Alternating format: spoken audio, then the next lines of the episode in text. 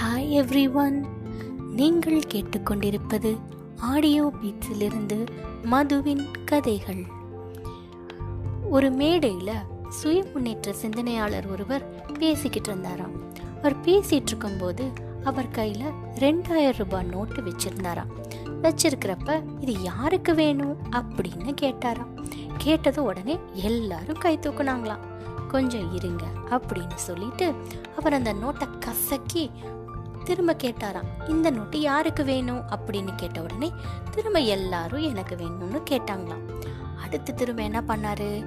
அந்த நோட்டை எடுத்து சகதியில போட்டு குப்பையை நிரப்பி புரட்டி இது யாருக்கு வேணும்? அப்படின்னு கேட்டாரு. அப்பயும் எல்லாரும் எனக்கு வேணும் அப்படின்னு சொன்னாங்களாம். அப்போ அவர் சொன்னாராம் நண்பர்களே எப்படி ஒரு ரூபா நோட்டு கசக்கினாலும் குப்பையில போட்டு புழுதியில் எடுத்தாலும் அதோட மதிப்பு குறையாதோ அதே மாதிரி தான் வாழ்க்கையில் உங்களை எல்லாரும் எப்படி பேசினாலும் உங்களை பற்றி எப்படி தப்பாக நினைச்சாலும் உங்களோட மதிப்பு குறையவே குறையாது. அந்த நம்பிக்கையோடு இருந்தால் வெற்றி நிச்சயம். எஸ் ஃப்ரெண்ட்ஸ் நம்பிக்கை தான் வாழ்க்கை தேங்க்யூ